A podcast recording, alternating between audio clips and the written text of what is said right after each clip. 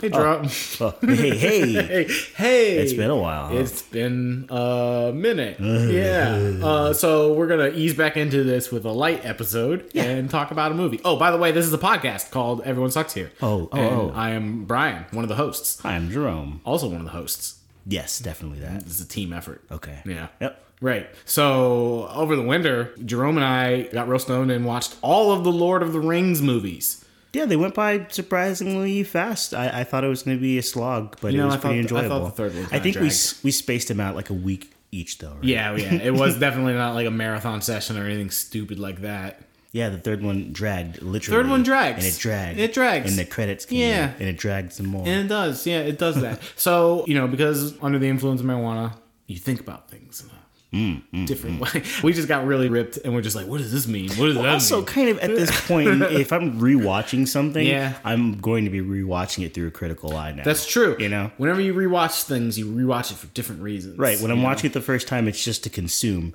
The second and third time, it's just like, oh, I did not see that the Right. first time. I You look for things you missed in the stories, and then by like the fifth rewatch, you're like, oh man, I really appreciate the art of the shot. Sure. Like how this scene is set up or whatever. Sure, totally. But then also now, because we've been, well, because of your influence, it's no longer fun to just look at stuff and just be like, oh, that was a fun romp. Like, Nope. I'm seeing stuff all the time. I'm just like, oh, Yep. Um, kill, okay. That's the principal job of every socialist is to kill fun forever, beat it into a grave. All right, so we're going to talk about Lord of the Rings and the themes that we noticed. And in order to do that, we brought in a fellow Pittsburgh podcaster and resident wizard. Lucas Sloppy of Fake Ritual, the podcast, who joined us for pretty fun discussion. He knew a lot of stuff about Tolkien, which was good because I didn't. And what we didn't know, we learned on the spot. including uh, you know, he dropped the bomb on us at the very end, and, and, and like It really fucked up the paradigm. yeah, really fucked up the paradigm. So yeah, listen to it if you like Lord of the Rings, or even if you don't, and you just like us.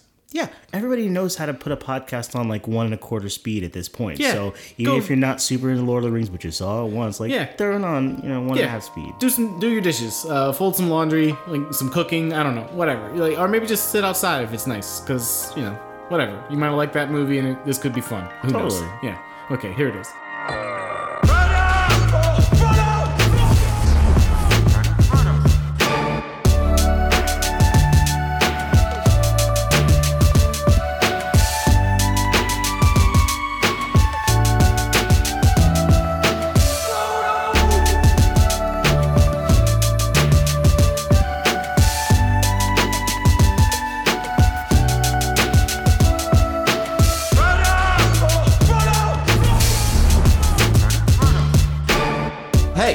So we are here with uh, Lucas Sloppy, who is the host of Fake Ritual, podcast, and he is going to be adding the uh, magical perspective to a hopefully not boring talk about Lord of the Rings. Yeah, this very timely episode of Lord of the Rings. Yeah, very timely because these are recent films that are fresh in the cultural memory and not just something that we watched over the winter and decided that we wanted to dissect. Right, which we, you know, could have possibly done straight after we watched the movies, but like a Yeah. two, three months time in between is perfect. we had to let it marinate. We had to think about, you know, these sort of like deep seated themes and Mm.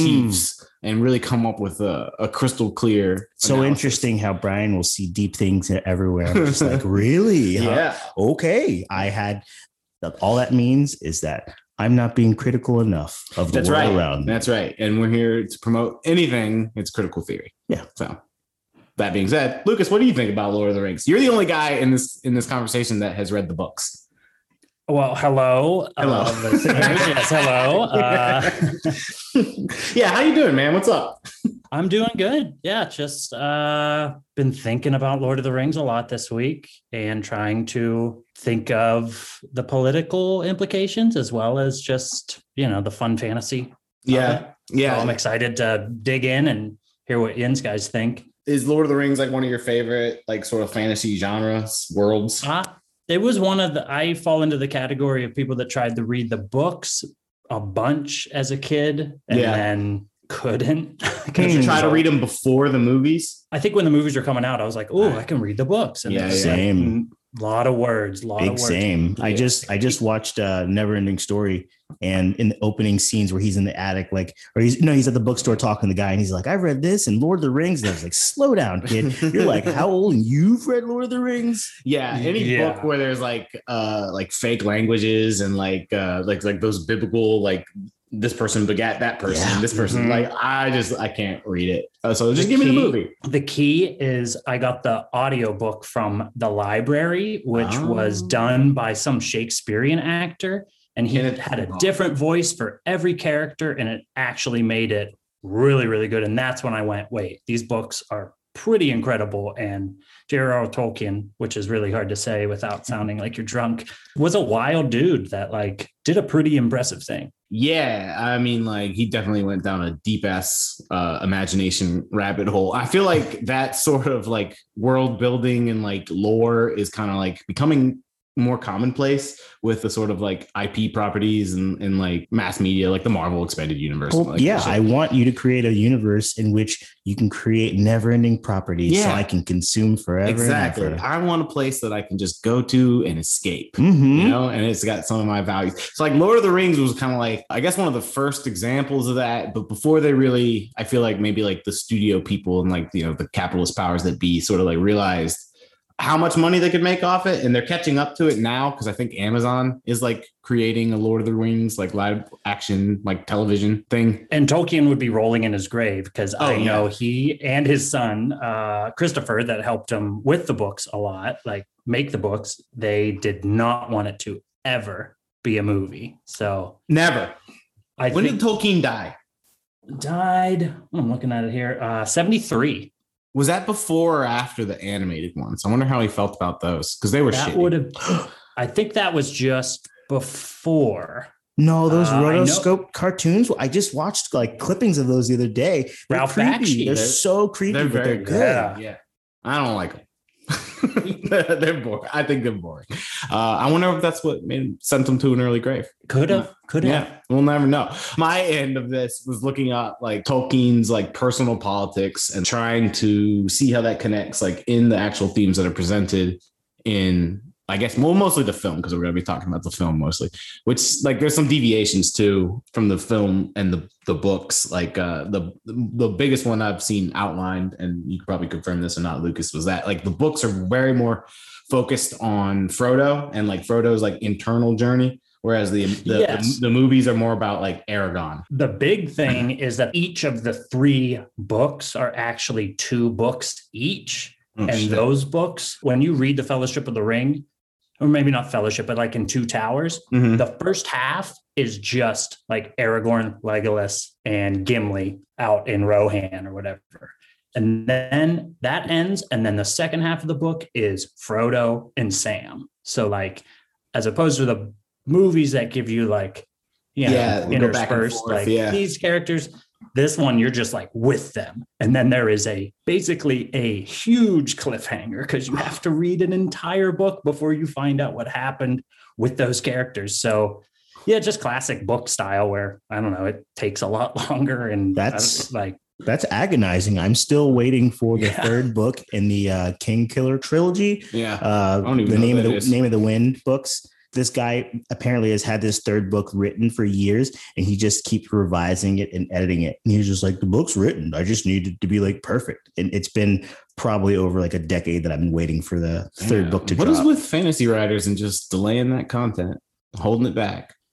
Uh, George R. R. Martin, he still hasn't released that last one for No. Song of Fire Ice, right? I think Tolkien probably uh, set the set the bar for Yeah, right. Uh, so back to Tolkien, like there was a movie I think made pretty recently about his experiences in World War One and that how that like sort of like inspired him to write Lord of the Rings, namely like especially like the Mordor bits. Uh, because being out there, like looking across no man's land from the trench, I mean, yeah, I'm sure it was pretty ghastly, fiery, dark, whatever. Jeez. And Tolkien's personal politics are kind of mercurial. Like he he he never really like pins down and identifies concretely as one thing or another. But he does sort of at some points identify as an anarchist, and then at other Mhm. points he identifies as a monarchist, which is a contradiction because you know a king is still a, a form of state, and you know if you're an anarchist, you're anti-state. So that's a little weird. But that actually, in my opinion, and just from the viewing the films, like really comes across in the way he handles the ring and Aragorn's story. So I guess those are the two parallels that I'll be like focusing on the most.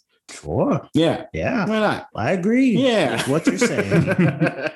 so basically, just to throw this out there and get the conversation rolling, the ring, the one ring to rule them all, One ring to rule them all. is just sort of like this metaphor for power encapsulated, like total power. And when oh, it's oh, so what you're saying is like it's like the cops have the ring, and that's what they think in their head of just like absolute power. kind of, I'm yeah. probably jumping the gun Yeah, here. maybe a but you're little, probably, yeah. That's probably where you're gonna get That's to. why, I like Sauron. If if he's anything, he's just one big cop. Mm. I guess I don't know. I think Sauron was actually probably a, uh, like a direct metaphor for maybe like Germany or, or like some. Of, what, do you know when the books were written? Uh, I how it how was- far after World War II? He finished War I? Return of the King, uh, I think in 49, or at least in the 40s. So, Yeah. yeah.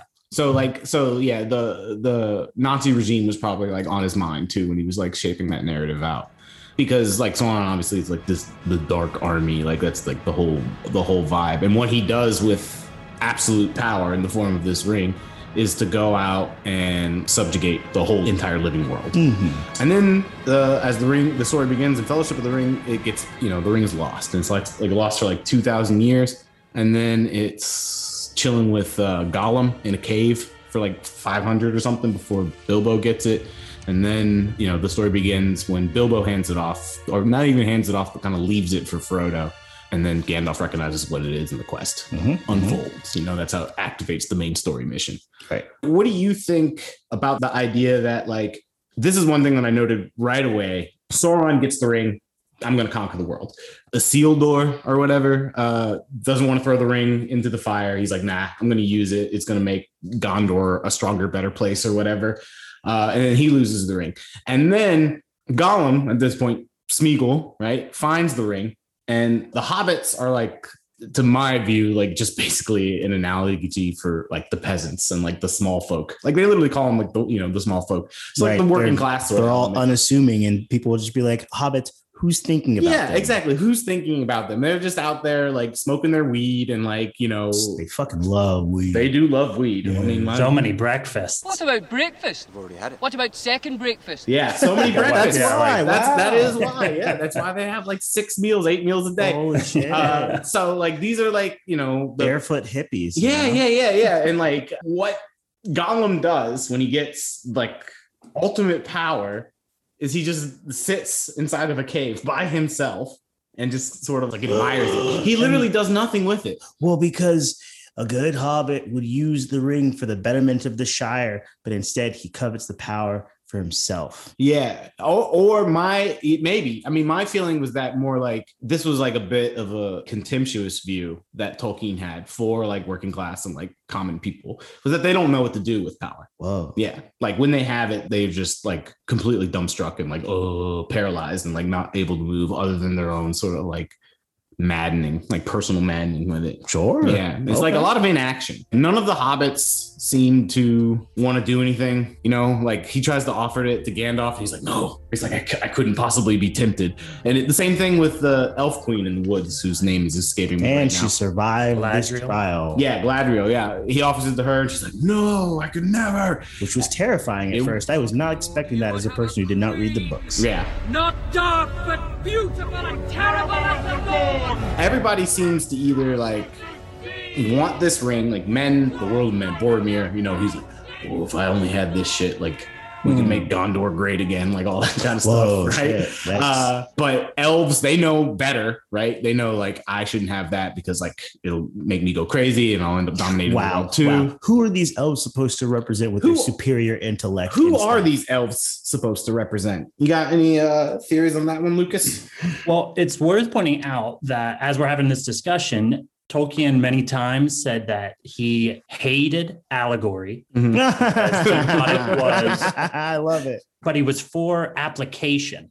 He thought hmm. that allegory was kind of the author foisting something upon the reader and was kind of, I mean, for lack of a better word, lame and boring, I guess. But he was all about application because he wanted to make something that would stand the test of time and would allow for exactly what we're doing right now, which is pretty cool to think that he wanted people to look at it, interpret it. Mm. Maybe this means this, maybe this means this. And he never wanted to be like, yeah, this is a direct, you know, one, you know, A equals B. He never wanted to do that, which I think is actually pretty cool of him to just, I don't know, see that, you know, art is to be interpreted. Yeah, like leave it be- leave it open, you know, for analysis, Yeah. right? Yeah. Well, with that podcast shut down, this doesn't actually mean anything. Yeah, all right. Yeah, let's let's wrap it up, close it up. What's nice because something else.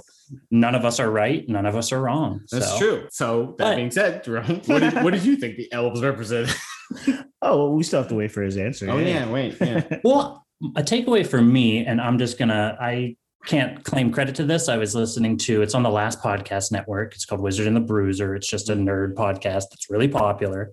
But they covered Lord of the Rings a while back, and a point that they made just kind of about the whole of the story that I thought was really profound and could apply to a political analysis was the fact that evil can only recognize evil, while good's power is that it can recognize evil as well. Basically, that the good guys in the story can see that the ring corrupts. So Oh. they decide we must destroy this. But Sauron, to the very end, or Sauron, to the very end, doesn't believe anyone. He cannot fathom the destruction of such power. So, up until the very end, especially when Aragorn's going toe to toe with them, Yeah. you know, at the gates of Mordor, he's like, oh, well, this dude wouldn't be doing this if he didn't have the ring. So, I'm going to focus here. Meanwhile, hobbits are up in Mount Doom destroying the ring. So, it is interesting to see, yeah, that you know, good's power is in that it can recognize evil, and evil's weakness is that it believes everyone is evil. Oh, so Sauron and his army are Q in his base, mm. and they can't recognize what they're doing. Mm. No. You know, they have to be like, uh, apparently they have to be, what is it? Like deprogrammed these Yeah. people in, in Q? Like, Re- what the fuck? That is an interesting point. What does it then go back into the hobbits and like because they don't really they don't really seem to have any opinion on the ring whatsoever. Like Gandalf is like, we gotta destroy it, and Frodo was just like, okay. And like Bilbo's been hanging out with it long enough that he, you know, he wants to keep it just for himself as like a little keepsake. Hmm. Same with like Smeagol Gollum, you know. But the elves, obviously, then if if good can recognize good, then the elves are good because they see the ring as a corrupting agent, and they're like, I don't want, I don't want to fuck with that. It's too risky. Men always think, you know, oh, I can tame it, like I can handle it, like I, I can put this thing on and I can like use it for good reasons or whatever. Mhm. I don't know Wow. what- what did the race dwarves of think the about it? race of men are good guy cops who are just like, no, I can be on the force and I can make a difference. Yeah, exactly. Yeah. Yeah, the, the race of men are just like you know, not all cops. You know, it just takes it just takes the good ones to root out Uh-huh. the bad ones. Yeah. Yeah, basically power corrupts. That's Yeah. kind of if there is an allegory that could, you know, be against Tolkien's best wishes uh applied to the whole story, it's just that that even with the best intentions, people get the ring and they fuck up. Like Yeah. they they want more power. They even if they think they're gonna do good with it. Because I think Gandalf says that Yeah, you know, when he tries to hand him the ring, he's like, I would try to do good stuff, but like I'm too powerful already. And if I Yeah. had that extra power, yeah. One thing I learned through this watch through that I didn't know before because Jerome and I were like looking it up, but wizards aren't people. I didn't know they weren't people. Like they're like immortal. According to the lore, yeah. yeah. They like yeah, they're like angels. Yeah, they like just take the form of an old guy because they're like unassuming and stuff like that. Um, and we were trying to figure out if the colors, like different colors, meant anything, but they don't. It's just whatever, you know. Yeah, it's worth pointing out that Tolkien was Catholic. Yeah, he converted while he was at Oxford. He converted, which, yeah, talking about him being an anarchist and then a monarchist, it's like, well, he's also Catholic, which like that doesn't really coincide with, goes up against those other two things as well. I mean, the I- British yeah. monarchy isn't exactly Well, Catholic; they're right. Protestant. And yeah, but like it, he was a complicated dude. To say yeah, the there's, least. there's a lot of contradictions, but I can actually see how uh, the, being a devout Catholic would actually feed into like an upholding of like monarchy, right? Sure. Uh, like the British Divine um, right. yeah, divine right of kings, like that sort of like supreme pontiff kind of like vibe, and like yeah, the British are not Catholics, but I mean, just a little history nugget, like they're not Catholics because of Henry VIII uh, who wanted he was a king. He kept kept wanting to remarry, and the Pope wouldn't grant him a divorce after X amount of attempts or whatever, even though he kept like killing his wives. And That's finally, a way to do it. yeah. So finally, the Pope wouldn't give him a divorce uh, or like recognize it or something like that, and like threatened him with like excommunication. So he got together with a bunch of like the bishops and cardinals of England and was just basically like, all right, we're going to make a new church where instead of the Pope being the spiritual head of it, the English king will be the spiritual head of it. And that's that gave rise to the Anglican Church, which is almost identical in structure and a lot of like the rituals and stuff like that to Catholicism, with the exception of that the English monarch is the head of the church, the spiritual head of the church. Oh, that doesn't seem right. Yeah, I mean, he just made himself the boss, basically. So that That seems awesome. Yeah. Yeah. So the devout Catholicism and the monarchy tendency, like, also kind. I mean, British people love their monarchs, like they, they just love them. So I'm sure Tolkien. I uh, when I graduated high school, my dad had just got a job with the State Department, and our first post was in the Philippines. And so I went there, and I'm hanging out with all these other uh, kids from different countries uh, who are living in the Philippines, or their parents are diplomats, and all this kind of stuff. So we went on this little beach vacation. And everybody's getting temporary tattoos and stuff. And this one guy gets like a giant "God Save the Queen" on his back, and like everyone's like, "You're not serious, are you?" And he's like, "I'm dead fucking serious." Like really meant something to him, whatever. And that was the first time I had seen like American me. I was just like, God save the queen. What? Bro, they're- Seriously? they're like about that shit. When that good dude Philip, the king prince, yeah, Prince Philip died. Boza? Yeah, I mean, he's like what Bozo? Everyone's calling him Bozo. Right, whatever. I mean, that fucking ghoul, like that living fucking zombie pedophile, that just kicked the bucket. He was the he was the uh the that that one king that was possessed. Yeah, Lord of the Rings. yeah, grip of Wormtongue. It's just Yes. like, hey, you want to fuck kids like all the time. He just died in the British, uh, like, uh, like London, the sun- countryside. Like all the billboards were just changed, like his face. And Oh, as the people are driving down, you're like looking at this fucking monster, like illuminated on LED screens and shit. It was weird.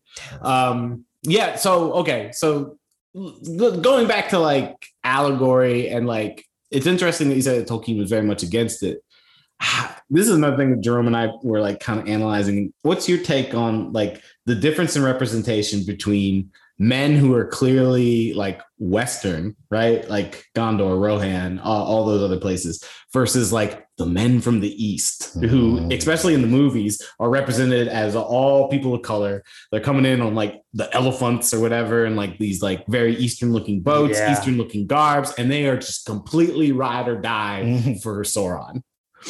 So I mean, I don't know, and that that seems pretty allegorical to me. Middle Earth first. Yeah, yeah, not even Middle Earth first. Like they're from some other fucking island and shit. Like, I mean, that. is racism allegory? yeah, it I might don't just know. be like straight Yeah. up like I don't know, like I've been in war, so like I'm ec- you know extra racist because that's how they point us where they need to point us. You know, Yeah, I mean, Uh, well, like culturally for British people, it is very hard to escape racism. that they yeah, love, and they he was love man. it.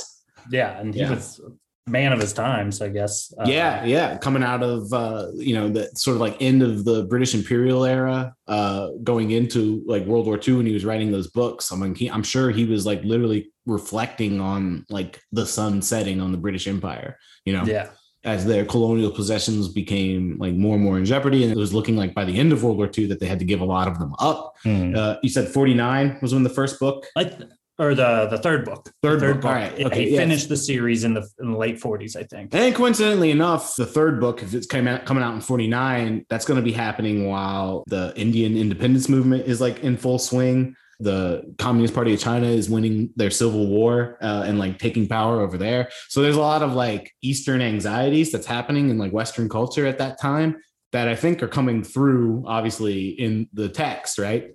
But it's also curious that, uh, and this is just consistent with like Western culture, that Peter Jackson decided to still run with that representation. Yeah. You know, Yeah. like like 60 years later, it's like we're still going to represent it in the same way. They didn't even try to tweak it. So yeah, I mean that that's another thing that I struck. It's it's kind of hard to pin down because like I think Tolkien is like you know danced around it, like avoided answering that question directly. Be like, no, it's not. You're racist for even thinking that, or like shit Yeah, yeah. you know. um yeah I- when you were researching for this podcast like did you find anything like talking about that at all I didn't. I just kind of was trying to ride that line between I knew you guys had the political end covered. So I was like, ah, I'll, I'll fill in the other least, gaps. Like, yeah yeah, bring at least yeah more the lore and the you know that Yeah. aspect of it. let then let's I guess maybe let's go in like movie by movie how that impacted our real world versus like what was being shown to us Sure. on the screen Yeah. Um, how old were you when the movies came out and when did the first movie, when did the first movie come out 2001 2001 that makes sense. I was I was working at the movie theater, and I Yeah. remember my dad came to the theater because since I worked there, they were getting free tickets all the time, and so uh, my dad is traditionally like action movies, drama, that kind of stuff, nothing else. So I think honestly, I think Lord of the Rings might have been like the first fantasy movie he ever saw, and then when it ended at the end, and he was just like, "I just sat through three hours, and it's not even finished yet." Yeah, I, I remember thinking that like when my first consumption of this is like, how long is this fucking book that it's got to be made into like three three hour movies? Uh-huh. You know, uh, and I do remember this is the first major motion picture in a while that like fully embraced the the fantasy genre. Uh, Mhm. Like prior to that, like you know, you could think of like you could point to like Willow maybe or like some of those like and that I don't even think properties. that's not a kind of thing that that ha- that everyone accessed all. No, that's a cult classic. You know, that's like something that people came like revisited or like had a, like a collected following like back in the day. But even still, that was like back in the 80s. Right. You know, and there was like this whole like decade where like fantasy just wasn't that wasn't that popping like in American culture. You Yeah. had you had like TV shows, sure, but not like any kind of big big blockbuster movies. Yeah, yeah. So this was like uh sort of like even though it's like a classic sort of like Western literary property, it, it's something that I think maybe they still took a gamble with when they were like producing and then like saw that it was paying off and they're like, oh, this works. And then it, it shaped like the culture like after that. Because without I think it's safe to say, like without the success of Lord of the Rings, like we don't have Game of Thrones. You don't Um, have Harry Potter. yeah, we don't have Harry Potter. Like Yeah. we don't have any of this shit. So it sort of like brought this back into it, um, which is actually like kind of convenient too. Because if there's one thing that like Americans love, it's like a good fucking straightforward like good versus evil Manichean kind of Mhm. worldview story, Mhm. and that's what Lord of the Rings like at least in the films provides. Now you've read the books. Like, is it more nuanced? Like, is there more of like a sort of like balanced understanding between these forces are at play?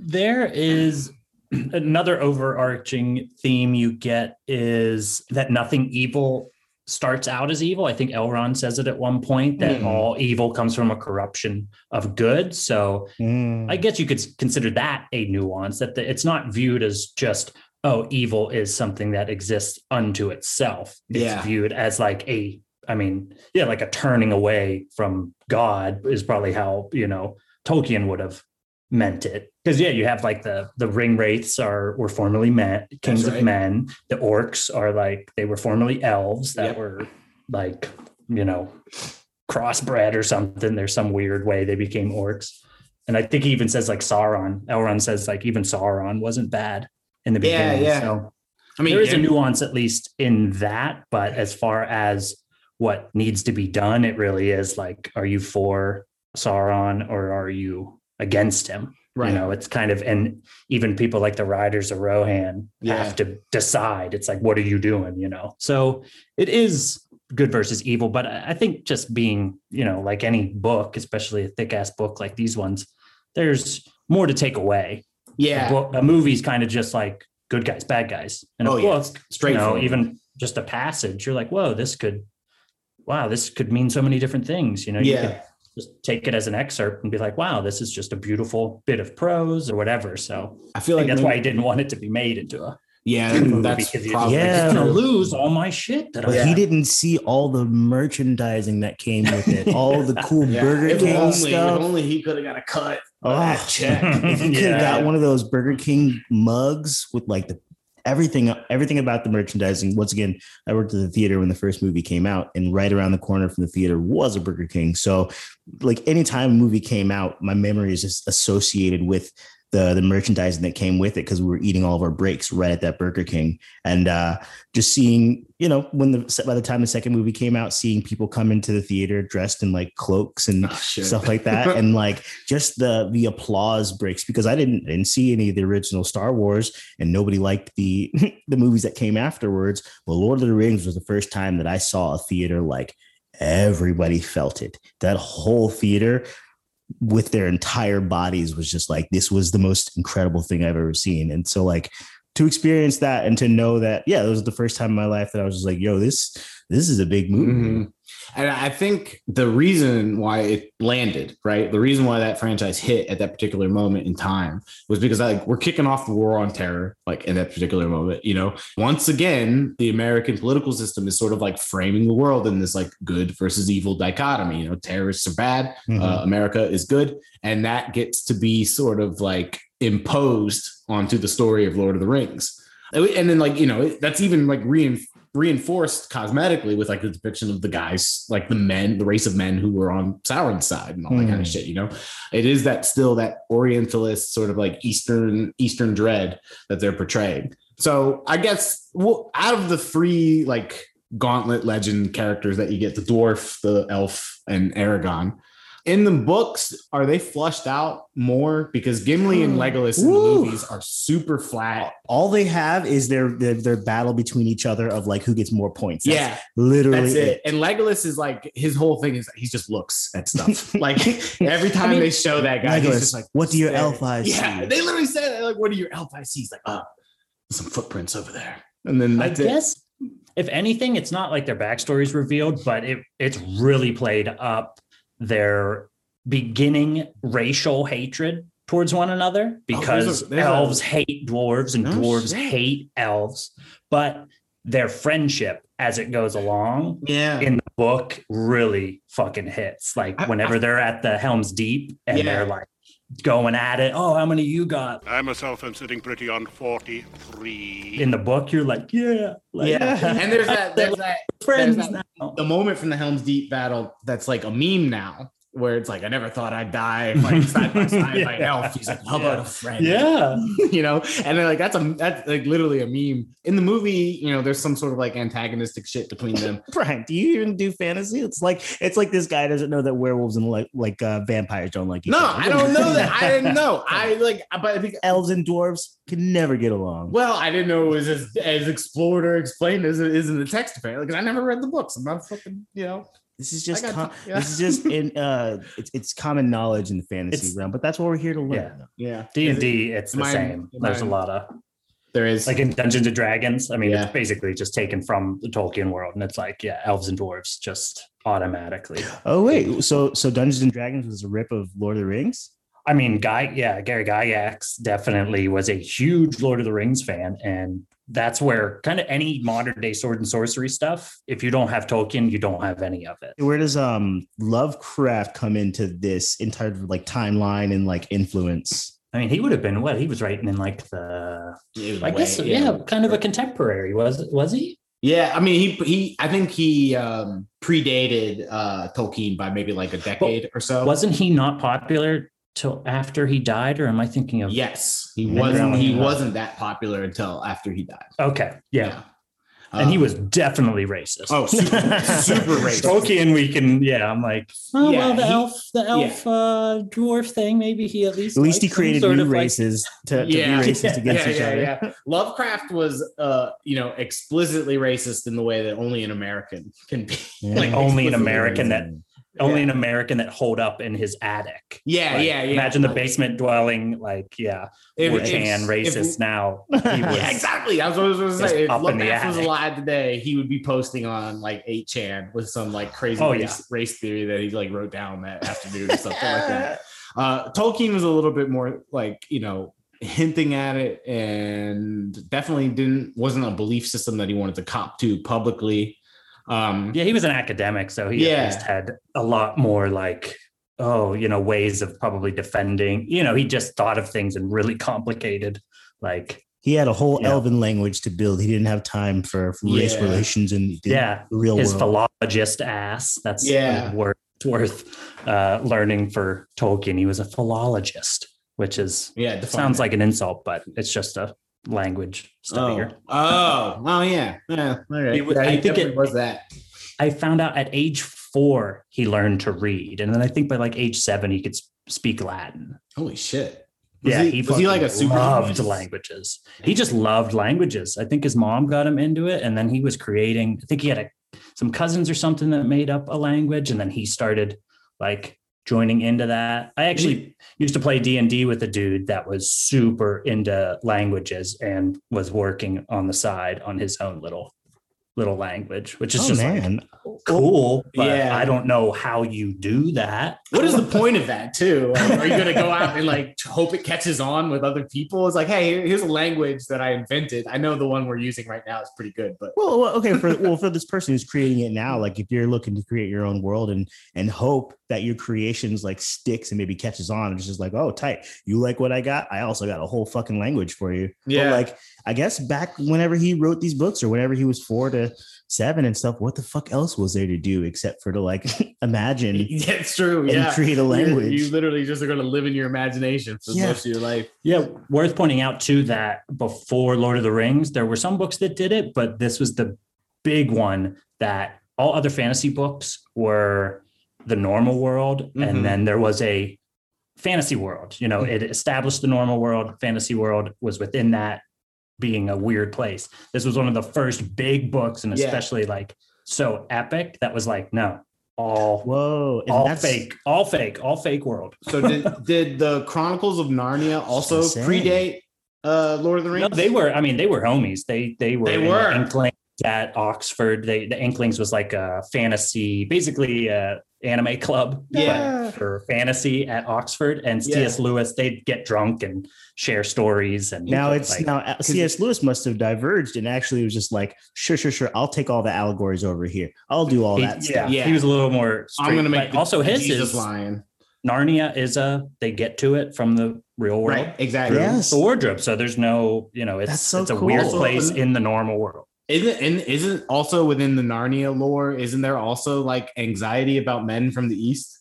Oh, the There is, but- uh, the whole book of the whole s- The Dawn Treader, right? Is when voice they, the is when Dawn talk Treader that. shit, Yeah, there's the Cal, the I forget. It begins with a C because I, Ka- I read. The Caleb's. Yes. Yeah. I I I Oh. I C.S. Lewis is another complicated figure because he's actually the reason I got out of Christianity. Oddly Oh, enough, Get out. because I appreciated his philosophical take on it. It seemed less like Bible thumpy and more like, hmm, you ever think about this? Like, Mhm. uh, and I think it's at the very the last book of Narnia. One of those men from the East who basically just read as Muslim, Mhm. uh, Aslan shows up and he says that you know the other people are like this guy can't get into heaven basically he's like this guy can't get into heaven because he didn't worship you he worshiped this other god Shut but up. then Aslan's like, no, in the way he worshipped, he was worshiping me. So he gets in, which I actually thought was like, oh wow. Like I remember reading that and being like, Yeah. that's not what I was told in church. Like that differed from my upbringing. It was always Oh. like, no, unless you're a Jesus Christian that is born again, you don't get in. And that's why I was like, oh, that's actually like so yeah, I think they probably Aslan, Aslan had it going on. Yeah. There was also a greater sense of like uh pluralism, like back in the day, like for, Hmm. for the, the monotheistic religions, um, with, with the exception of like, you know, Jewish people on occasion. Uh, but like they had they had a, a a more sort of like clear understanding that all of these faiths like shared common roots and stuff And like it- that. I think it speaks, at least to a degree, you know, you can get into what college and universities teach you and how they inundate you with certain ideas. But at least for me, I mean, I took a world religions class in college and was like, oh, oh, wait, okay. Like, I think these are all kind of pointing at the same thing. It like opened my mind. So there's something to be said of just being educated, especially like Oxford educated. It's just a lot harder to be like, or at least it appears to be with these two. Like, it's Mhm. harder to just be like, no, those are evil and this is good. You know, you, you know, college, at least if it teaches you anything, that it's like the interconnectedness of ideas and that nothing is as simple as just like good and evil, or you know, you have to reconcile. Nuance. Yeah, it's dialectics. That is the is Yes. the idea that that everything is is uh you know constantly correlating with each other, interacting with each Mhm. other, uh, and that like That's what. Okay, that's what that word. I listened that's to what last that that's what that was like- word means. Yep, that's Dialect- it. Yeah. At first, I was like, "Did he say dialectical. Dianetics?" No, it's like. I was like, "Is Brian a low key Scientologist?" oh man, yeah, that, damn. Uh, If only that's got me. That's I feel like Scientology is probably inspired by Lord of the Rings too. You know, with the fucking alien emperor buried in a volcano and whatnot. And So the Mormonism too, maybe. Which came first? oh yeah, Mormonism came way before. Plus, you get to well, just but just Scientology and Mormonism, you just Yeah. are both failed writers, Ooh. basically. That you know, we're just like, uh, I guess I'll just like, Damn, dude. So what if what if like Tolkien like didn't yeah, have any whoa. success, right? And was just like, fuck it, I'm gonna start a cult. It could have happened. And the different levels Yeah. that you are within the cult are like you're Thank- now a dwarf. You started at the bottom. You build up to become an elf. Actually, yeah, whoa, like thank yeah, thank uh his Catholic God that Yeah. it's like cool. I'm glad you were successful, man. Because that talk about power corrupting, like that imagination applied to like an egotistical endeavor, yeah. pretty fucking dangerous. there was there was a there was probably a point in the height of Game of Thrones where uh if what's his face wanted to just be like, you know what, I'm not I'm not gonna finish this. I'm just gonna start a religion right now. Yeah. And the amount of people who name their kid Daenerys and stuff like that, I'd be like, fine, let's go. yeah. Let's go ahead and do It's ju- this. He could still Being a successful author though gets you money. So if you're a failed author, you got to find a different way to get money. That's which true. Point. Start a religion, like come up with a, a, different, a different hustle. Tax free. uh-huh, yes. Uh, so I like let's talk about the actual like story of Lord of the Rings uh, itself, and then like come back to this question that I asked at the beginning of this like talk is why the fuck don't the hobbits seem to know what to do with the ring or care to do anything with the ring other than what someone else tells them? And then like let's let's the overall theme, which I want to maybe try if we can connect to Tolkien's like ideas about anarchy because I mean the overall theme is to destroy the ring, ergo to destroy power, Hmm. and to just like level that sort of like playing field. So I guess let's start simple question. What's what was your favorite movie out of the trilogy? I'm always like, it's just like with Star Wars. I like the first one. Yeah, I'm, I'm a big fan of Helm's Deep. I like I like Two Towers, the second one. Well, also like Star Wars because I think Empire's. the I just one. love the Shire. Like, Yeah, it. I love like parochial fucking. I'm like rolling hills. I'm like, man, I I saw the Shire. just looks like a nice place. And you're talking about uh, what the what the hobbits. You know, why don't they know about the ring, or why doesn't it corrupt them? And in doing the research, some I s- someone pointed out to me that the Shire is there's no governing body in the- in the Shire. There's no state of the Shire Yeah, they're basically in a sense anarchists yeah, they're like They just choose to Oh, don't call him that. I hate him now. Yeah, but you could even you know you could argue that maybe that's their inability to be corrupted by the ring at least to the extent of everyone else maybe comes from their disavowing of hierarchical structures don't so have they see it and they're like yeah, yeah. they're like what am i going to do with stuff. this Yeah, they don't. like they don't power who care you know Yeah. like They don't have Oh, a what? They don't have a state. Like they don't have a state to expand or like increase the power of. So like, what would be the point of even like using this ring? Might Uh, also be foot power though too, because like Yeah. feet are a lot bigger than their hands. So maybe if it was a foot ring, yeah. Maybe. A toe if ring. it was a toe ring, it'd be a it's a toe story. ring. Yeah. Uh, but I mean, like, so the individual hobbits like that acquire the ring, right? Like, you know, Smeagol didn't go out and like conquer the rest of the Shire under his banner or anything like that. Uh, he's He just, just like, killed that dude. Yeah, yeah. He just killed the one dude so he could have it. And then he spent the rest of his life just sort of like staring at it, almost as if he was like trying to comprehend it. You know what I mean? Mm, yeah, but Like- it just like- couldn't get there. It just escaped him. So it just became this like object of obsession for him. Uh, and like that's interesting that you, you connected it to like the social structure of the Shire. Because I hadn't I hadn't done that before. And I just thought I just thought the general treatment of how hobbits handle the ring when they get it in the movie was just Tolkien like showing his contempt for Mhm. lower class people. Uh, is like these idiots don't know what to do unless they have a fucking like leader telling them what to do. Yeah. but it's but it's more of they're just disinterest sort Yeah. of with with the idea of power or seeking it out. Just pushing back against that, I would say I just know that the Shire was based on where Tolkien grew up. Like countryside England. Yeah. So if anything, I mean, he, I think he just, especially in the books, it's, it almost reads like he fucking loves the hobbits. Like he Yeah. thinks they're the key to like, you know, winning the, Yeah. the entire battle. Uh, Wow, that's great. It's almost like uh oof, it's almost like they come with like, I don't know, uh negative corruption where Yeah, yeah. it's harder to corrupt them. So he's just like, oh well, these guys are perfect. Super high wisdom. Higher fucking thing. Yeah, because Yeah. they won't get corrupted so easily. But they win the battle and they save the world not by like using this ring's power. They Mm. they use it just because they're unaffected by it. They're unimpressed enough that they're willing to just toss it in lava and just like forget about it. I mean, s- uh, Frodo definitely feels the effects Yeah. of it. Yeah, he feels it, but I feel like if it wasn't for the overwhelmingly good power of Sam to be Yeah, there for him, you know. But uh, isn't it when like Frodo gets his like weird moments with the ring? Isn't it more like Sauron is just like speaking to him too loud and like put on the ring, put on the ring so I can fight mm, kind of thing? He's not really doing it for himself. He's, True. You know, he's doing it because like this huge glowing eye in his head is just like put the fucking thing on. yeah. Because a lot of the time in the book, it would just be straight up, he didn't realize he put it on. Right. Like next thing he knew, it's just on. He's invisible, and like Yeah. this eye is fucking staring at him. The way they write it's dope too, because like they show it in the movie just by like intercutting like the eye in the tower. Yeah. But like the way it's written is like almost a psychedelic trip. You Huh. know, like he's like, oh, he sees everything, and like uh, it's all rushing at him, and then there's the eye. It sees everything, and like Jeez, I'm getting pretty fucking horrifying. yeah.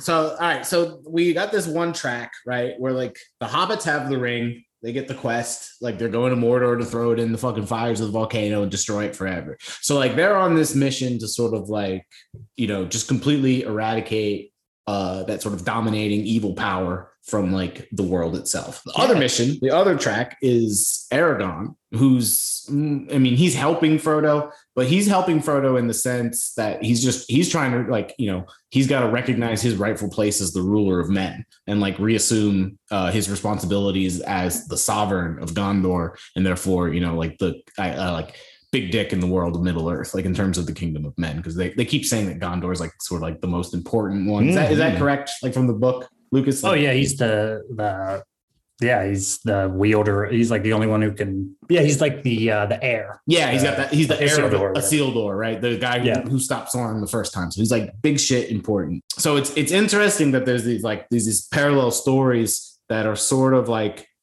moving in contradictory directions. Like one is trying to get rid of power, and one's essentially trying to you know claim it again, which falls in line with Tolkien being both an anarchist and a monarchist too Mhm. right? So it's like Gondor is in terms of his representation in the film, and I'm sure it's the same way, or not Gondor, but Aragon in terms of uh, his reputation in the film. I'm sure it's the same way in the book, but correct me if I'm wrong. He's like the ideal sort of monarch. He's like the philosopher king, you know? Yeah, first I will just to save you the trouble of people emailing you or whatever to correct you. It is Aragorn. Aragorn. So Yeah. that way now all the all the people that are like, oh man, I'm gonna write that man, I'm gonna correct his. I think it- would Now just be they can't you. do that anymore. yeah, yeah, we'll save it for like the one person that might have gotten mad enough to Yeah, write that an email. I, you have so many listeners. Yeah, we have, yeah, rising up the iTunes chart for sure. but he definitely is uh i mean i kind of see him too he's like a reluctant king i mean Sure. he's Right. definitely like supposed to read like jesus where it's kind of just like And like Oh. we're talking humble like Socrates, the Plato, like all those motherfuckers said, you know, the best quality of a leader is someone who's reluctant to lead, right? Because that means he's Hmm. not gonna like do anything crazy with it. Yeah. yeah You know? that uh that tolkien quote i sent you what is it i have it here the he's i think he this was in a letter to his son i Mhm. think he might have wrote and i think this is after he was a an officer a commander in world war one and it's kind of where he learned like i don't really like being in charge of people Oh, and he said in the letter, the most improper job of any man, even saints, is bossing other men. Not one in a million is fit for it, and least of all those who seek the opportunity. And that is the most anarchist, like, yeah, and mindset. yet he likes kings. Yeah, I think it was. There's a lot of nationalism there too, and I mean, we can shit on nationalism, but if if it was World War One and I was in England, like I can't act like I'd just be like down with you know the Oh yeah, yeah. the yeah. monarchy. I Yeah. I might be a little more questioning, but Oh, like yeah. the most anti-nationalist person at the time was probably still like, well, I, I think what that- else you got? I, mean, yeah, I think that's probably fair. Nationalism is comforting to a lot of people in crisis, and also sort of like power. It's more about like how you use it because like the Soviets, uh, the Chinese Communist Party, like they all appealed to nationalism too, but through a socialist context. So it was not, uh, you know, it wasn't saber rattling. It wasn't like it was like we're gonna fucking work together and make this society like great. And we're gonna do it as Russians, or we're gonna do it as Chinese, like, or we're do it as Hobbits. Yeah, Yeah, or we're right. gonna do it as hobbits, Mhm. right? Yeah, he he initially the before he did the Lord of the Rings, he had it. It began as him trying to write a mythology for England No because shit. of like all the Norman invasions and everything. He felt that there was just a lacking of English mythology. There was Scottish, there was Welsh, and you know a lot of like what was known as English mythology was actually like French or Huh. Yeah, Swedish Yeah. and everything. So at first he was trying to write like because he loved England so much, he was trying to write a mythology. And then it sort of became this, which is why with Lord of the Rings, you do get that vibe of like, it feels like allegory or it feels like how myth exists to Yeah. teach you a lesson, to tell you something, but it's all code. Yeah. I mean, he hated allegory. Yeah, it is so funny. Yeah, there's Yeah. so many quotes of him just being like, no, it reminds me of David Lynch. Any interview with David Lynch about it, and someone's like, "Well, what does this movie mean?" And he's like, "What? No, it's watch it. That's Yeah. it. That's how I feel about the meaning. That's it. I'm not. T- what do you What are you asking me that for?" And I, that's the way that I approach dig most of the art that I've done. Like I only like a handful of times, like at an art show, has anybody asked me like, "Oh, what does this mean?" And I almost want to look at them like, "Are we not looking at the same thing?"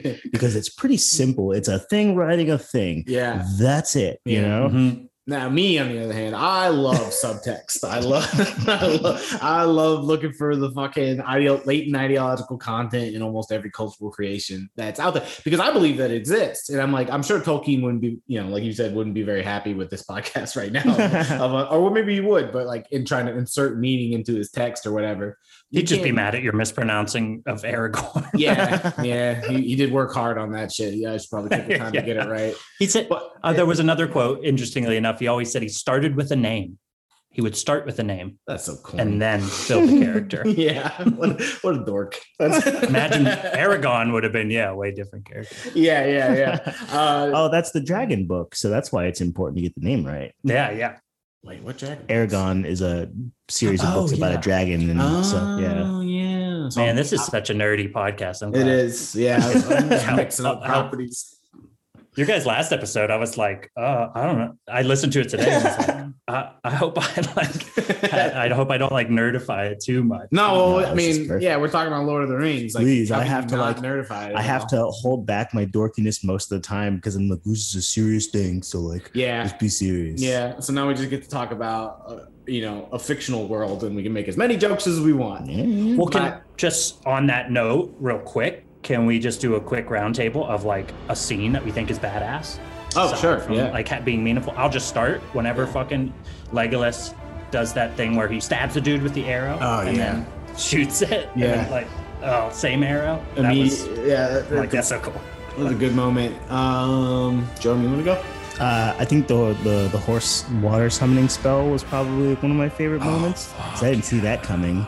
If you want him, come and claim him, and all that shit, man. Oof, Yeah, she that- got me with that. That's pretty, yeah, that was a pretty good one. I really liked the look to the east and I'll be there moment in Mm-hmm. Two Towers where like Gandalf shows up with the rest of the riders of Rohan and they just fucking book down that like steep ass hill and just wipe out the rest of that army. Okay, okay, okay. Oh, we yeah. we had a question about this. Yeah. Fly, you fools. Is he telling them, "Hey, you dummies, just fly to Mordor," and they just don't understand what he's saying? Yeah. Is that it? Have you ever heard this? Do you mean fly as in like literally fly? Yeah. because the they- Eagles. He, maybe he was. I think he's just because he says that in Moria, so they're in like caves. Yeah. So I really think he's just basically saying like, get the fuck out of here. Like I'm a wizard, and this Balrog just like I killed it, but Yeah. it still got me. So, Yeah. like, So so there's there's a, a popular internet theory that like what he actually meant when he said "fly, you fools" was to go find the fucking eagles and just fly Yeah. to Mordor because that's what he was going to do. Like he says that I think before they go into Moria, he's like, "We need to get to the eagles, and the eagles will take us the rest of the way." Uh, so like when he says that very specific phrase of "fly, you fools," I was trying to book like too. He says the same thing. I was Yeah. trying to like look for the placement of the comma. I was just like, oh, maybe if it's here, then that that reinforces the fact that he means like no. But I mean, it would be fun if years later you just find out that yeah, Gandalf absolutely was just like, fuck, I didn't have time to say fly to with the eagles. I just said fly, and like that was it. Yeah. Oh, okay. So, like, again, before we circle back to the ultimate question, like, of what the fuck were the hobbits doing with the ring, and like, why didn't it work with them? Like, the the other themes that we thought were there, or like saw, like, kind of like in the subtext. One, the homoerotic vibe with Sam and Frodo is that Oh, present in yeah. the book? I- and what is that Yeah. reflected anything in No, Tolkien's personal in the life? book, in the book, Sam reads way different. I hate Yeah, Sam He's in not the movies. pansexual And- king, Sam. No, it's just. I mean, it could be interpreted that way, but it really just feels like he in the book, and just how literature can do this better. Mm-hmm. It feels like he's just represents home. He's always bringing up, Oh. like in the book, he just kind of keeps reminding you. I, basically, he's just the Shire. Yeah. Since you Mm. don't get to be in the Shire till the very end when it's all fucking corrupted and like industrialized, Yeah. like A you little, little bit Sam just exists to kind of be like, man, like we'd be back in the Shire and it'd be chill. So I think it almost works as an audience. You just see Sam like in the book. I was like, fuck yeah, I like Sam. Like, Ah, no offense to Sam Astin, but or Sean Astin, Um, but yeah. like I hated his like You hated him. it- Jerome, Sam was, just Jerome is- was in love with him. Jerome was like, if I could, if I could find that, Sure, I mean, d- there is there's just It's just something about it, like on, cringy to me. on reflection, you're just like, I mean, okay, well, you know, I'm easily changeable. Cringy, yes, absolutely. If I'm on a mission and there's somebody who's just like, yeah, but let's just go home. Let's, let's just go. It's just like, dude, I have to put this ring in the thing. Stop asking me to go home. I told you already. Like, I'm over that plan. But no, Mister, he's he ate all our bread. Yeah. This fucking guy. this guy is the only one that's taking us to where we how we need to finish the mission. yeah, uh, yeah, yeah, yeah. I mean, but you know, Gollum was. but then he picks him up or he whatever. was conspiring. Right? That one scene, he's like, yeah, he yeah, carries him up the like up the hill or whatever. Oh wow. Right. All right. Yeah. Yeah. At some point, yeah. yeah. He's like, I I mean, got you, Mr. Frodo. Right. Yeah, I mean, that's like that's like the whole energy between them in the entire film, you know. And then like after it's all said and done, Sam just goes and like gets a wife and like has a normal ass life, and like Frodo Yeah. is like PTSD, you know, has got to go to the Mhm. island of the Yeah. elves and shit, and like can't handle it. Uh, so yeah, I mean, him just being home, I guess, is is a pretty good allegory, right? Because Yeah. that's what he does at the end of the film. He just resumes the shape of home, you know, home life, like a family in the Shire, you know, making more hobbits, like blah blah blah. Dang. That that hmm. How would I, how would I feel as Sam?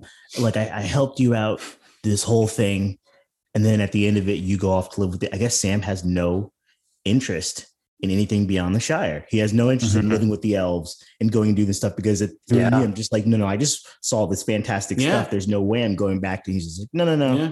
I just want a wife and kids. And to be fair, because like what you were saying, who could blame him? Like if it's like a, a not, you know, like a totally like utopian society where there's no like state apparatus, whatever, and you just get to like smoke weed and fish like all day, like what's what not to like about Well, I haven't read the third book. I haven't read Return of the King, Oh. but I've been told that it ends, and I don't think this is in the movie. They go back to the Shire and it's fucking like industrialized. Like it's gone. It has been like Jeez. machines have arrived. It is it is done. No like shit. which when Like what he saw in the that, premonition. like Yeah, that's like how that's like what he, how he saw it in the premonition. yes, you know, that's what actually happens. Look at look at the America needing like, to ah, sneak in man. and saccharine the Oh, endings for this stuff instead of just letting it be what it was. That's- during war. War ravaged the whole world, Mm, right. and it came to this town, yeah. and it they changed everything as It a result. affected it. But America was just like, nah, I don't think we can. I don't think we can put people through nine hours Yeah. worth of movies, Yeah. and then it'd be Mhm. sad. This idyllic little farm town is now looking like industrial London or whatever. Because I, I do remember reading that when I was reading about Tolkien that he had a lot of anxiety about industrialization. Mhm. Did not like it. Like definitely on on the fucking like green side of things uh in terms of like what he preferred to see and how he how he thought society should like be arranged. Um and which I mean I can't you know can't really blame him like uh industrialized London like back in that era was a, a, a dark like it was like like Pittsburgh would have been like you know back in the 40s you know just like pollution in the air like open fires and like melting coal and shit just all around you um so yeah not probably kind of hellish to look at Damn. So did Sam get back and say like, "I wish I went with Mister Frodo with the Oh, elves"? yeah. I gotta read again. I haven't read that Nah, the third a- one because I gotta get the audiobook and I gotta Right. like commit because I cannot just read it. I yeah can't. so i mean that's kind of crazy then because that like that that changes my sort of understanding of like because like that definitely sort of solidifies the fact that like the hobbits are supposed to be like you know the proletariat like working class kind of folks like peasantry because they go from uh an agrarian like society to an industrialized one by the end of the book that's left out of the movie for you know whatever reason i'm sure there's a lot of different answers to that question you know often if that industrialization was sort of like imposed on them or if that's something that they went and did themselves I don't know offhand. I am wondering, like, just trying to guess, like, what the hobbits would. right because Would do, industrial but- industrialization means you're increasing your productive forces and you're either going to be doing that because like your population is expanding and demand has increased or because you know a capitalist is wanting profit and is telling you to do it to, to create profit right so if if the hobbits were always inevitably going to industrialize then one of them would have probably wanted the ring right In a way, maybe it's like talk about an allegory. Maybe like the, you know, it's almost like Sam represents the the truest of the hobbits. You know, he just likes the simple, yeah like pleasures of life, and is is just very simple. And then Frodo, in a way, is almost like uh he sticks out. Like Yeah. he's strange. He's kind of he got that wanderlust from Bilbo. So Right. he's like the polar opposite in a way of Sam. He has to leave. He can't just like chill in the Shire. So in a Yeah, way, it's like just maybe like- just that them not being there. And you know, Bilbo's like off in fucking Rivendell. It's like maybe just like I don't know, without those like two aspects, I don't know, maybe they just fell into I don't know, like yeah, I I'm trying to think of it in terms of an allegory, like how does that happen to people? What drives people to embrace progress that might actually harm them in the long run? there's a French philosopher, uh, Jean-Jacques Rousseau, who used to write about this and said like the most ideal point in history for mankind was what he uh, era that he called like mankind's nascent period, like nascent man, which is just like adolescent in our like societal development. So like basically the best time to be a human being was when we had like the Shire pre-industrialization sort of existence. Like everybody had like a free association, like communal sort of like uh, vibe going. There was no like established states or like any kind of like hierarchical structure and tribes. Like everybody just like gathered at the end of the day around a fire and they shared what they had acquired for the day. You know, like oh, pick some berries over here. It's like I caught three fish. Uh, let's all eat and like that kind of shit. And that every sort of like technological advancement past that point even though we think it's like improving our lives, uh, is actually making our lives more complicated and more dangerous. As much as uh, I, I do not like the, the the I think it's the smugness of anprim people. Yeah. Uh, I do like the idea. A friend of mine has joked about, you know, like yeah, let's get a compound and go live there, and we'll just like farm off the land and blah blah blah.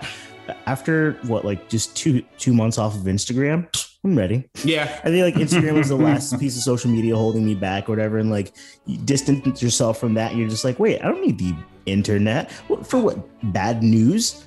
I don't need that shit. So yeah, good point. I'm fine with that. Yeah. Let's absolutely get rid of the technology and just get back to like simple living. And I guess Here- maybe that's why they didn't industrialize the Shire. Uh, Okay, this is Wikipedia, paragraph here, book six, the very end. The four hobbits make their way back to the Shire, Shire only to find that it has been taken over by men directed by Sharky, who they later discover to be Saruman. The hobbits, led by Merry, raise a rebellion and scour the Shire of Sharky's evil Yeah, Grima Wormtongue uh, turns on That Sauron and kills him in front of Bag End, Frodo's home. He is killed and turned by Hobbit archers. Merry and Pippin are celebrated as heroes. Wait, Sam hobbits have archers? They do. So they actually rise up again. They they return home Yeah. and see it's industrialized by Sauron, and then they rise up and fucking kill him. And Oh, then yeah. Sam marries Rosie Cotton and uses his gifts from Galadriel to help heal the heal the Shire. But Frodo is still wounded in body and spirit, having yeah, Yeah. had the ring. So in company of Bilbo and Gandalf, Frodo sails to the Great No Gate. Oh, shit. I'm like, whoa. Well, Whoa! So there was a So whole like even more. yeah. Ooh. So and wild. I'm gonna gotta be honest with you. That that kind of helps me understand why they cut that shit from the movie.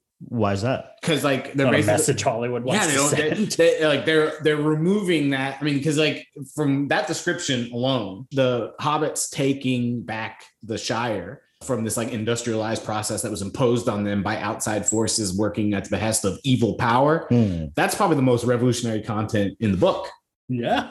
And Oh, so the book turned Lord of the Rings turns into FernGully at the end. Yeah, yeah, yeah. Like they get rid of modern society, they reject it, rebel against it, successfully overthrow it, and then using the power of magic, like heal it back to what it once was. I mean, that's like that's like the ultimate goal of any anarchist, right there, is to overthrow the state and then Mhm. return to a natural, sort of like harmonious, like way of life. So what you're saying is that we need to inform the world that that wasn't the right ending. We need to film the alternate ending. We have to film the alternate and release it as a short film. Just to get, Uh-huh. I don't know, but like that fits into the historical context of when the movies are released, right? Hmm. Because like Uh-huh. we're in one of the most conservative periods of American history, like the beginning of war on terror, first in Bush administration. So it makes perfect sense why you Yeah, they want didn't to we, remove it. We are Saruman. Yeah. We are like the We the are the doing that to beautiful. Yeah. Beautiful Well, it's actually- Iraq, right? Like Well, just uh we got to plug this, but back on the episode you were on of my podcast, Yeah. Brian, we Yeah. talked about Star Wars and and Indiana Jones, and you know debated like the the Nazi, Mhm. uh, your Nazis as idiots, basically. yeah, yeah. But uh, I remember similarly, Star Wars is actually an allegory for the Vietnam War, right, and the Empire is America. right. Yeah. Like so, similarly, like that? even when you do it right, the Yeah. point can be lost. It really is actually can. really sad. It's 'Cause like that went over people's heads. They were I- just like, Yeah. "Oh yeah," like it's like yeah, the the band of rebels that are using guerrilla tactics to Yep. like, oust a super powerful like galactic hegemon. Yeah, Yeah. Like, like, and, and yeah, hmm. people do really miss that point. And it also shows to you like how often like people just like on their base sort of like Yeah. consciousness appeal to power because so many people Yeah. like that that like man, the empire's fucking awesome.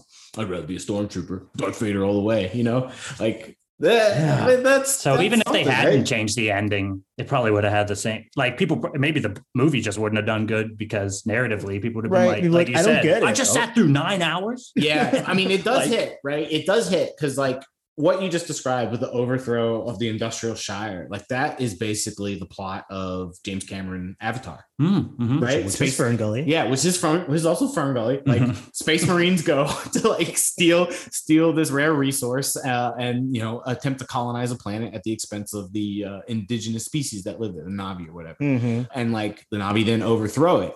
And like you're basically like, and this is the slickness of Avatar, right? Is it gets Americans to basically root against the allegory for Mhm. America, and like emphatically so. Maybe that is something that producers were concerned about at that time, like showing the hobbits, like overthrowing like what is essentially like modern society and returning to a more like primitive version of it. I mean, because this is these are the sort of like backwards characters that they used to paint like the Middle East with to justify the war on terror itself. Is like this is a backwards culture. Like we need to get in there and like spread democracy and elevate them to the rest, you know, the standing of the rest of the Mhm. world. Mhm. Uh, and mean they then they just go in there and like in you know history they, they made everything like a million times worse, right?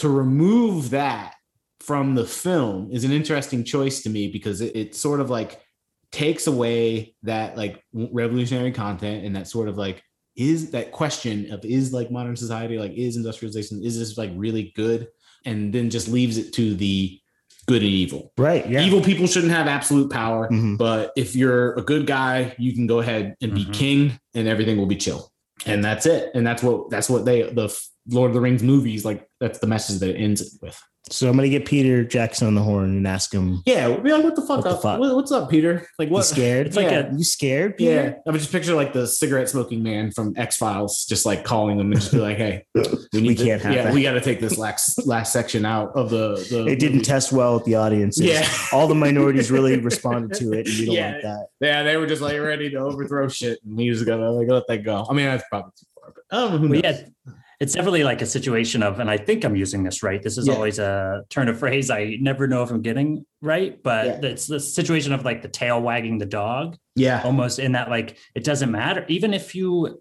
tell a story that is like inherently like anti-American Mm-hmm. imperialism or whatever.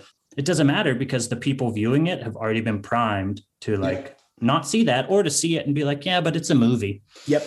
Like They're they're going to be like the danger of entertainment without any kind of critical eye or yeah, like the difference between art and entertainment. Yeah. Art actually challenges you and and Wow. So they but, like we down. kind of killed the artistic mind. they of stripped the art away from the movie just to make the entertainment. I mean, that's like, I mean, we can Yeah. observe that in a lot of shit now. Like, look at the Marvel movies; they're basically like Mhm. propaganda films for the military. You know, like, Right. look how awesome our fucking hardware is. Like, the Marines are fighting side by side with Spider Man. Like, isn't this shit dope? There's no fucking artistic content to those films. Like, it's just entertainment, pure entertainment. I mean, artists can see it in it. Yeah, like sure. it, it, it's it is. It's like an art. It just seems that we don't have. I always it, I sound like a fucking dad or something, but it's like, what's the first thing cut in like a public school when the funding goes down? Like Art, the arts yeah. programs, because if in a way, it's almost like the powers that be realize that art is like the greatest danger Mhm. to like I mean, you got to establish order when you get people to think in a way that's like where they understand metaphor and they see the power of it then you got a you know a populace and a you know that won't can't just be entertained Yeah. you know they will see star wars and be like fuck yeah like Yeah. you know And all they, right like, you know they- Viet, Viet Cong like and they they do that shit a lot too and like the focus on marvel properties a little bit more like um they'll have these villains where like when you hear their motivations you're like oh that makes a lot of sense like i'm for it's, that it's the Killmonger. yeah the killmonger effect right Yeah. and then even with this mo- i haven't watched it but i've heard about it like the winter soldier and, and the Mhm. falcon right the the bad guys are like anarchists Flag basically. smashers. yeah and they just basically like want to make things better for people and like until they do something too extreme. Exactly. Yeah. And then they always have to do that. Like you have these fucking like motives that when you hear them, you're like, oh, that yeah, that makes sense. Why wouldn't you support that? And then they just like within the next episode or like the next like couple minutes in the movie, they just show these characters doing something that's like unjustifiably cruel or evil, just so you can be like, oh wait, no, they're bad. They're bad. So slippery what- slope yeah. So what, always the slippery exactly. slope So, so if, if these guys are clearly bad, then what they're saying is also bad. And yeah, I'm not gonna, I'm not riding with this. So yeah, I mean that's interesting. Again, the, the difference between the ending of the Lord of the Rings movies and the ending of the Lord of the Rings. I'm glad I now know that. That's that's like so dope to yeah, find that out. yeah. Thanks. that's uh, yeah well actually Yeah. you can drop at a party Yeah, parties you- or things again well actually yeah, you did it. Like you just unlocked a, a a piece of the puzzle and then trying to figure out However this- many years this later, it's been fucking- so many years and nobody's books- ever told me. Yeah, because I never bothered reading the books. Yeah, fuck. Yeah. Again yeah if you want to get the audiobook Get the because you will be like well this is like a radio show Yeah. Damn. All right. I'm gonna I'm gonna uh look into that. Okay. So we I think we've been talking about an hour, and I think that is like a pretty good place to end. Uh Yeah, I mean, I, I'd say, well, we're not going to go into this more. or whatever, yeah, we ain't gonna fucking break this down would each be movie. a, a great place to sort of plug your podcast. And Yes. if people want to hear some more yes. uh, fantasy and nerd content, yes, yes.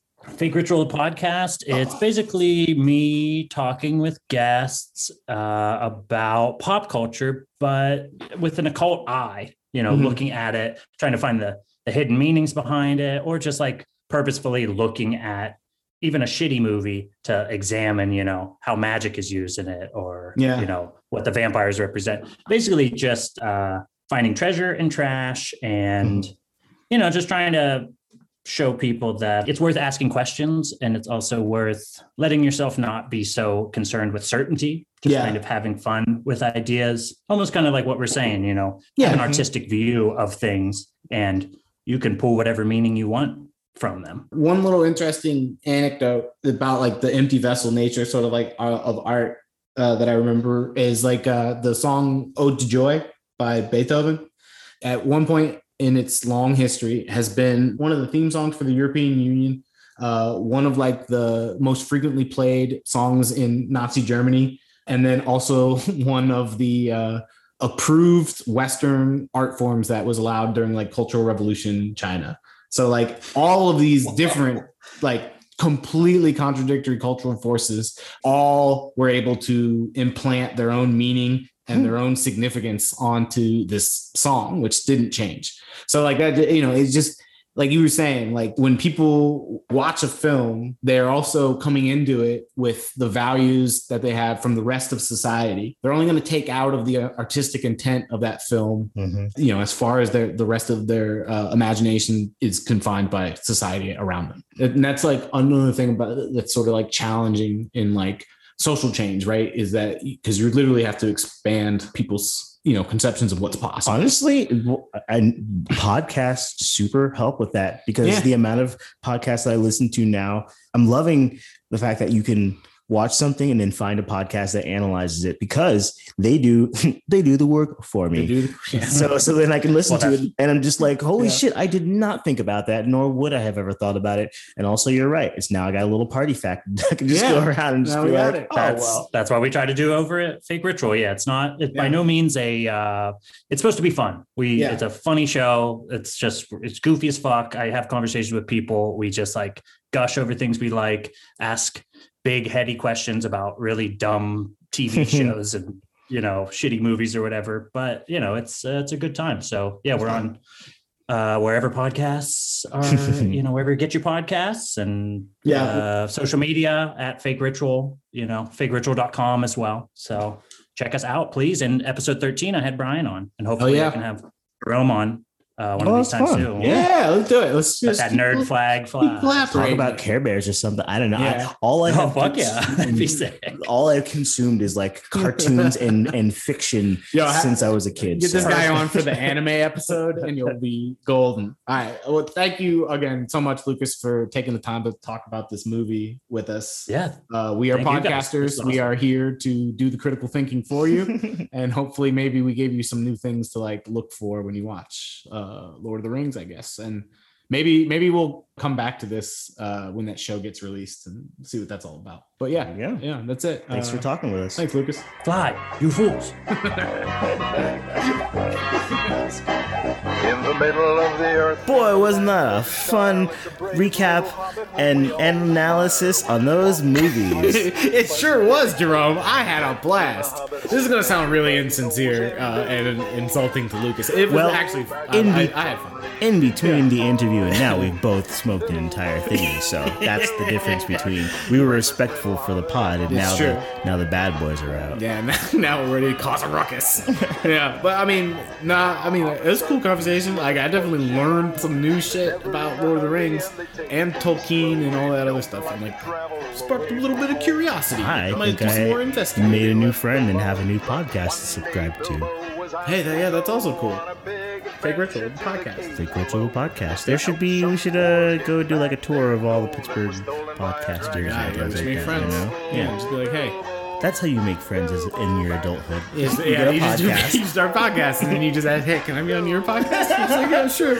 Honestly? you want to be on mine? Honestly, Yeah, why not? Because like you're not picking your shit friends to be on your podcast. Nah. Hopefully, you're picking the cream of the crop. That's so true. the people that you're meeting through other people are going to be like vetted. You know? Yeah. Okay. What do you want to do next? We're recording all 12 episodes today Uh, for the rest of the year. Well, since we talk about it enough, yeah. and it's starting up again soon, Yeah. let's do Avatar. We'll just get into that. The, the whole franchise James is Cameron Avatar. no gross. No, the Airbender Oh, stuff. yeah. Yeah, I there's gonna be a franchise reboot and everything. But what about teaching people? Fuck, I haven't learned anything. My brain's been off uh, for the last couple of months, so Damn. you have to come with what you know. Yeah. What's useful going forward? I think that's what's important to know. You give us stuff to go forward with. That's true. So, so that's my my challenge to you. I, I took whatever you did and I spin it back at you. Airbending stuff. That's it. That's how I do things. Yeah. Well, yeah. challenge accepted, sir. Goodbye, everybody. Have a nice thing. Yeah, till, whatever. Till the I- next I don't time. know when you're listening to it. So